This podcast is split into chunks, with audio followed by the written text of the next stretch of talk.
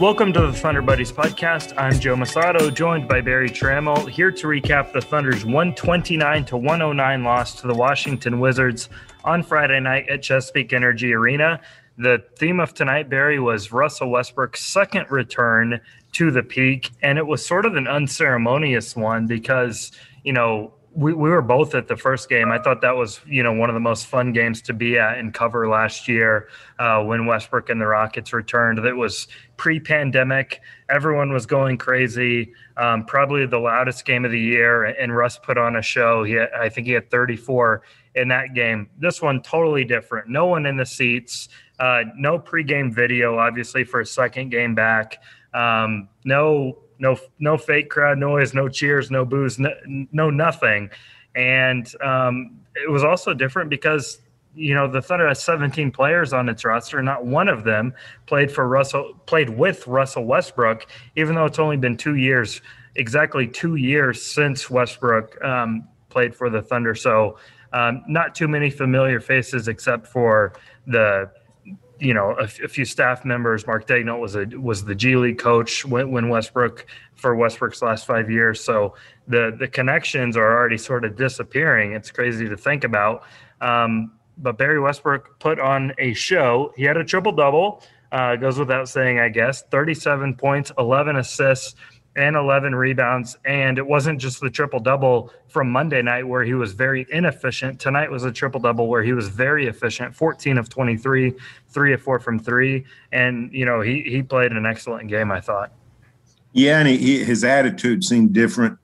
If you remember Monday night, or was it Monday night, whatever night it was, Monday night. Yeah. Monday night, he seemed to be on an, on an assist mission. He really wasn't looking at the basket. He was uh, making some great passes, at times overpassing. There was none of that tonight. Any chance he had to go around to the basket, he went to it. I thought he maybe read some of the press clippings about Darius Bazley and what a good job Bazley did on Westbrook. At one time, he sort of muscled, backed him down.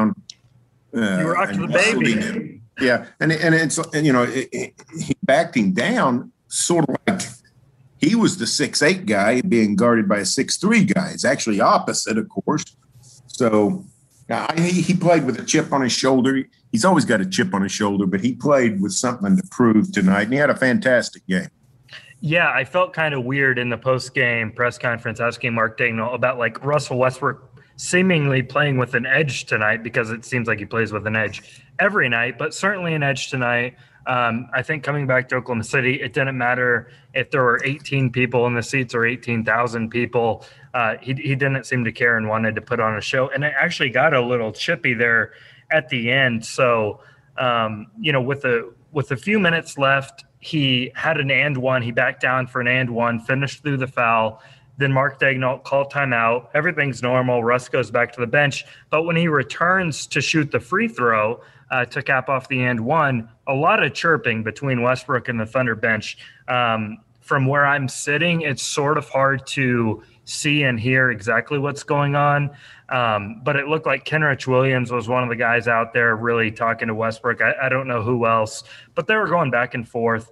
And then a couple possessions later, Westbrook was called for a technical. And Barry, maybe you had a better view or could hear something better from watching on T V. Uh, but it just looked like Westbrook was yelling at the Thunder bench after he got assessed a technical. And I asked Mark Daigneault about it after the game, and he said, that's just competitive stuff. That's all that is. So uh, I haven't heard yet what Russ has said after the game. But, Barry, what, what did what did you see just maybe from, from watching on T V? I don't really know what was eating that Gilbert grape. But, you know, but truthfully – Uh, he's just, it's typical Russ, just losing his mind and getting, you know, he's crazier than Loonberg. So he's, he's sitting there hollering at it. And at one point, I think Scotty Brooks tried to calm him down. Somebody on the War- Wizards side tried to calm him down, and he goes, you know, he, he gets mad at them um, and then goes back to chirping at the Thunder bench and goes down the side and down the line and shakes hands with his teammates. And when he get, when he shakes hands with Bradley Beal at the end, he goes on past, and Beal sort of puts his hands in his head like, oh boy, this guy's this guy's a piece of work. But um, so I don't know what it was, but he was clearly agitated. You know, Russell Westbrook is the world's foremost inventor of enemies. I mean, he wakes up with a new enemy in his mind, and whether it's justified or not, he just he he believes in he believes in uh, in creating enemies. I guess it motivates him. So he's he's uh, you know, very capable of that, and clearly somebody over there on the bench, you know, tripped his trigger. Stunningly, you know, none of these guys played with Russell Westbrook. Um, yeah, I wonder if it's like easier to make enemies or hard, like, you know, when Steven Adams isn't standing over there, or, you know, any, any of the yeah. other guys he's played with.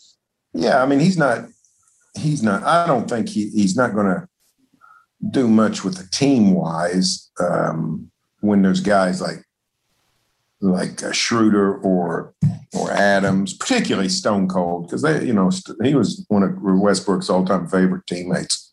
So it's a bunch of strangers. They might as well have been playing Charlotte to him. Yeah, no kidding. The the the, the staff is different. Daigneault was with the Blue, yeah, but you know, it's just a case of it's just a case of Russ being Russ. You know, that's what we used to say all the time. So why wouldn't we keep saying it? That's just Russ being Russ. Yeah, what one cool moment though that um, uh, I, I saw after the game, and um, is, you know, whatever anger uh, Russ had built up during the game went away instantly um, after the buzzer sounded. It, it was pretty cool. He he walked across the court, and you know, he usually gives his shoes away, but he took his shoes off and gave them to Thunder staffer Ayanna Lawson, and I don't know if they were for her or if he told her to give them to somebody, um, but they gave each other a hug, and then Russell uh, waved and hugged with a few former Thunder staffers that have been around much longer than, you know, some of the coaching staff, or or certainly all of the players. So there there were there were some touching moments after that that he wasn't able to interact with any fans, um, but but he was able to catch up with some of the former Thunder staffers and uh, seemed to enjoy seeing them again. Yeah, you know, a lot, a lot of those guys stuck by Russ no matter what, whether it's Matt Tumbleson in P R or whether it was uh, Saint Ives and, you know, in uh, the uh, operations, or yeah, heck, you know, he, his old his old stat crew is mostly gone. You know, they, I think last year was the first year of a new stat crew. Most of the veterans uh, stepped down. So he may not know much of the stat crew. He stayed in good. He stayed in good standing with those guys. But whoever it might be, you know, uh, the training staff, uh, uh, Wilson, you know, uh, uh, Wilson Taylor. So all kinds of people he would still have a connection with, no doubt about it. What What do you think? Well, first off, like, What do you what do you remember from being at that game last year when the when the Rockets came back, and, and what the atmosphere was, and and what do you think it will be like, you know, by the time fans see him again in Oklahoma City? It will be three seasons removed. Like, what what do you think just the normal Westbrook coming back to Oklahoma City, no matter who he's playing for, is going to be like moving forward? Well, it's not going to be as emotional as it was a year ago. Um, clearly, Russell was emotionally touched by the reception, not just from the fans who, you know, showered, uh, you know, palm branches of, uh, upon him, but also, you know, the video tribute from the Thunder and, and all those kinds of things. Um, it won't be that like that. Um, you know, you only get to really make a, a first return once, but I do think he'll always be warmly received. Um, I think he'll be heralded. Um, it'll, it'll just be a little less as time marches on, but he will always be the, you know, the ultimate hero coming back. Unlike Durant, unlike Harden, unlike Ibaka, unlike George, unlike just about anybody. Real, I mean, no, no, no one will touch that, I don't think. So. Yeah, um, it would have been interesting to see if, if fans would have been back when, you know, Steven Adams came back, because yeah, that would, and that'll be that'll be a good one. It, it, I mean, it won't it won't approach Russ, right? But it will be. I, here's a good way to look at it. I think next season I think the ovation, the reception for Adams will be bigger than the reception for Russ, just because the fans haven't been able to unleash their emotion mm-hmm. over Stone Cold and how much they adored him, because he was a fan favorite. He was actually more of a fan favorite than Westbrook. Uh, there weren't any Adams detractors. There were some people that sort of got tired of Westbrook's shtick, but everybody appreciated what he did, what he accomplished, what he did for the for the franchise, his his uh, loyalty, not just stated but um, but uh, activated. So, uh, but but the longer it goes, the less you know, the less that kind. It's just sort of like Durant. The venom towards Durant is less than it was. Um, you know, that first time back four years ago. So I, I, I think uh, he'll always be he'll always be the hero returning, but it, it'll never be as emotional as it was a year ago. Yeah. Well, Barry, I suppose we should get to this game a little bit. No, I don't know. That we, I don't know that we have to do that. Do we have to do that? I think I got a question for you. Yes, sir. I, I might have got I might have got mixed up, but. Daigneault, after the game, was talking about – he first said five or six, talking about five of the last six games, and he said, well, really, I think six out of the last seven. He talked about the Thunder being really competitive um, despite losing. Was he was he considering tonight a competitive game? I suppose so. I mean, yeah, I mean they got beat by twenty points. Yeah, they did get beat by twenty, but it was seventy to sixty-eight. At halftime, and you remember, like in some of those, I'm, not, I'm certainly not defending that statement because tonight was um, objectively a blowout. But you know, some of those huge losses they had, they would get down like thirty-eight to fifteen in the first quarter, yeah, no, or something like that, and then it was over. This one was like you know a game until the third quarter. Yeah, I just I, I thought that was a little bit interesting. Um, let me. Uh... I just don't know how competitive this is. Let me read to you the Washington shooting by quarters. You ready? I'm ready. Here's what do, do uh, uh, let me quiz you first. Most coaches uh, try to seek consistency out of their squad. Wouldn't would you not agree? I would agree. Okay. The Thunder defense tonight was among the most consistent in N B A history. It literally It might have been the most consistent defense in N B A history tonight. Here's the Washington shooting by quarters. twelve of twenty-three. twelve of twenty-one. twelve of twenty-four.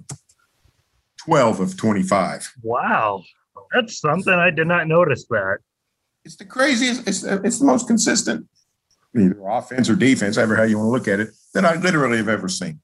They made twelve baskets in each quarter, one a minute, and then they and they shot between twenty-one and twenty-five times each quarter. So uh, the defense was not very good. Washington's a pretty good offensive team. They're not a bad offensive team. Their defense stinks. Yeah, but, you know they got they got some high level offensive players. Davis Bertans is you know quite the shooter. Bradley Beal's the leading scorer. Russell Westbrook is Russell Westbrook. So. Um, That was basically it, though, by the way. I, and I know that's a lot. They are a good offensive team at times, but it was like such a contrast in scoring. Obviously, the Thunder star, Shai Gilgeous-Alexander, is out, but you had Westbrook score thirty-seven, Beal score thirty-three, uh, Bertans come off the bench for twelve, uh, Neto did have did have fifteen, but then you look at the Thunder, uh, Bazley with twenty, Maledon with twenty, Dort with eighteen, and Isaiah Roby with eighteen. So, um, you know, some of these Thunder games we've seen like Dort go off for a couple games, Bazley go off for a couple games. Tonight was like four players all scoring between eighteen and twenty. Yeah, that, that Thunder line looked like a game from last year with yeah. G A and Paul and Schroeder and Gallinari all. Exactly, yeah. About eighteen or nineteen points a game. And sometimes they had games like this with four guys between eighteen and twenty. But um, – not a real efficient game for the Thunder. You know, they get outshot by ten percentage points. That's a, you know, that's a good way to lose a basketball game. They get outscored on the three-point line. They get outscored by twenty-four. Lou made so they get outscored by twenty-one points. on three-pointers. They, they actually won the turnover battle. It might be, I'd have to go back and look, but I, I uh, would venture to guess it might be the first time in this thirteen-game losing streak they have not lost the turnover battle. Probably probably so, and, and Daigneault even mentioned it, that they outscored uh, the Wizards on, on points off turnovers, which is... Yeah, twenty to sixteen, which is also the number of turnovers. Yeah, so um, it, in, in Daigneault's defense, it, it it wasn't a terrible game. It was not an out-and-out blowout. You know, in the in the fourth quarter, it got a little hairy for the... Uh, for the uh, Wizards, uh, not, not not fourth quarter, late third, they cut it to six. And Thunder cut it to six inside of a minute. Lu Dort had a drive um, to cut it to four. He didn't make it.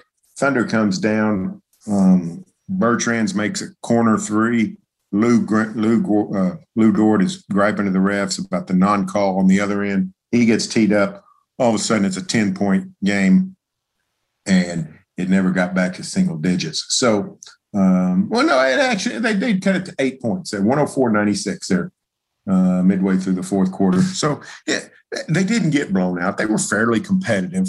Um, but Washington's actually turned it around. You know, the Wizards are now twenty-six and thirty-three, I think it is. What what, what kind of world is this when um, the Knicks and the Wizards have the longest winning streaks in the N B A?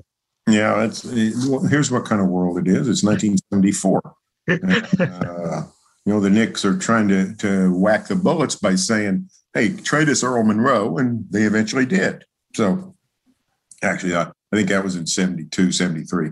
But anyway, yeah, it's it's a uh, – the, the Wizards have won seven straight, by the way, and are in tenth place in the East. So, as we talked about Monday, the battle between Billy Donovan and Scott Brooks. Scott Brooks currently holds a one-game lead over I Billy think, Donovan. And league. I think he, I think they're going to be. I think they're going to get that tenth spot, uh, maybe even ninth. I, I think the Wizards' schedule's easier than Chicago's going forward. So, yeah, and they're only a game and a half back of Indiana, which we just right. well, Indiana's putting out there. Yeah, so I think Wizards will make the playoffs and, and get into that play-in tournament, which I'm sort of looking forward to. I sort of like it. Well, and then if they win the play-in, it's it's K D uh, and and Harden against Russ. Maybe yeah, uh, I mean, if yeah, if yeah. First. With uh, with Jeff Green, isn't he a net also? Isn't that what? Yes, I think Jeff Green's a net too. So um, he can be out there helping helping out. So that's right. It would be uh, that would be sort of fun. Uh, Durant, Harden, Westbrook, and Jeff Jeff, Jeff, Jeff Green and Scotty Brooks all sitting there together. Um, yeah. So um, you know, it's a it's a case of Washington's had that terrible start, but they're they're getting in pretty good gear, and and the Thunder is solidifying at number five from the bottom spot, so it can't get too upset. So things are actually going about as good as the Thunder could hope. A very even twenty and forty now are the Thunder. Um, very last thing from this game I wanted to touch on just because I found it mildly interesting is Moses Brown started tonight and he played just seven minutes. Mark Daigneault said against Washington they thought they'd have an advantage, maybe putting a faster guy on the floor against Alex Len and, and you know, um, bringing him away from the rim a, a, a little bit. So Isaiah Roby was the Thunder's best center tonight. Uh, Tony Bradley only played eleven minutes, so very few minutes for Bradley and Brown as the Thunder go smaller with Roby, who I thought played a pretty good game.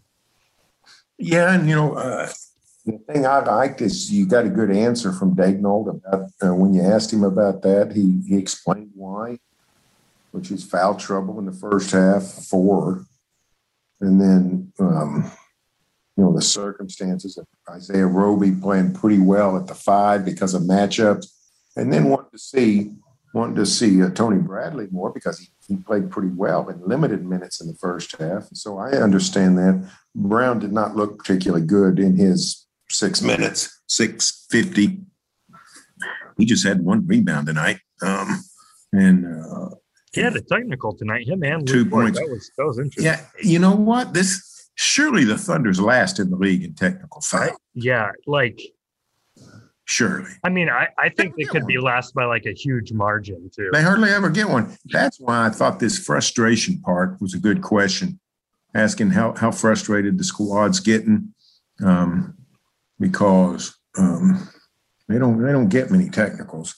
They, yeah, I need to I need to look that up. How, how many's Daigneault had? Two or three all year? I don't know. Yeah, I think you can count them on one hand. So um, the losing's got to wear on you. You know, we sit here and sort of delight in Thunder losses because that helps the lottery. But Kenrich Williams and, and uh, Théo Maledon and, and Isaiah Roby and Lu Dort, they're not thinking about the lottery. They're trying to trying to beat the Wizards, and they're trying to beat the Pacers, and they're trying to beat the Raptors, and they're trying to beat the Bulls, and they're trying to beat the Cavaliers, whoever comes across. Well, the- and, and Daigneault talked about they've got a lot of guys who are, like, you know, trying to solidify their spot in the N B A, so obviously they're trying yeah. to play well. Yeah, there's not – they're not taking one for the team by playing poorly. Yeah, yeah. He's exactly right about that. I mean, uh, Moses Brown, I mean, he knows what it's like to not have an N B A job. Ty Jerome? Yeah. He seemed on the verge of not being in the league. Kenrich Williams? Kenrich Williams is perpetually overlooked. So those are not the kind of guys that's going to take a night off. Yeah. I mean, we just talked about Roby, too. He's in that category. Yeah, exactly. So, and Sfee, you know, Mihalik, he's not, you know, he doesn't have a, he's not a made man. So uh, Jalen Hoard, I mean, the list goes on and on. So they're trying, they're working at it. They're just outmanned. And the losses are mounting. Yeah. Um, a bit of interesting news to finish off the night with. Somewhere in the city of Oklahoma City is Gabriel Deck, uh, the oh, Argentine. Oh, he made it. Deck is here. Deck is Deck. Deck has arrived. Oh, that's um, fantastic news. I need a, I need a pick me up. I need a infusion of something interesting into this season. So that's great news. So I, I assume at some Oklahoma City hotel is Gabriel Deck. And, uh, yeah, so Daigneault confirmed before the game that he is here. Um, so his, uh, obviously, visa process, everything went through. That was delayed a little bit. Um, and he still has to pass a physical and covid nineteen protocols, and then he's going to be able to join the team. So still not like a firm timetable. There's only twelve games left in the season. So um, I don't know if he's going to be available Monday night, Philadelphia, or when Deck will make his debut. But um, it's fairly certain at this point that Deck will have some sort of um, minutes with the Thunder um, to, to close the season out, which will be interesting. Yeah, it will be interesting. Always good to see South Americans join the squad. And um, I'm anxious to see what kind of player this guy is. He seems like half small forward, half power forward.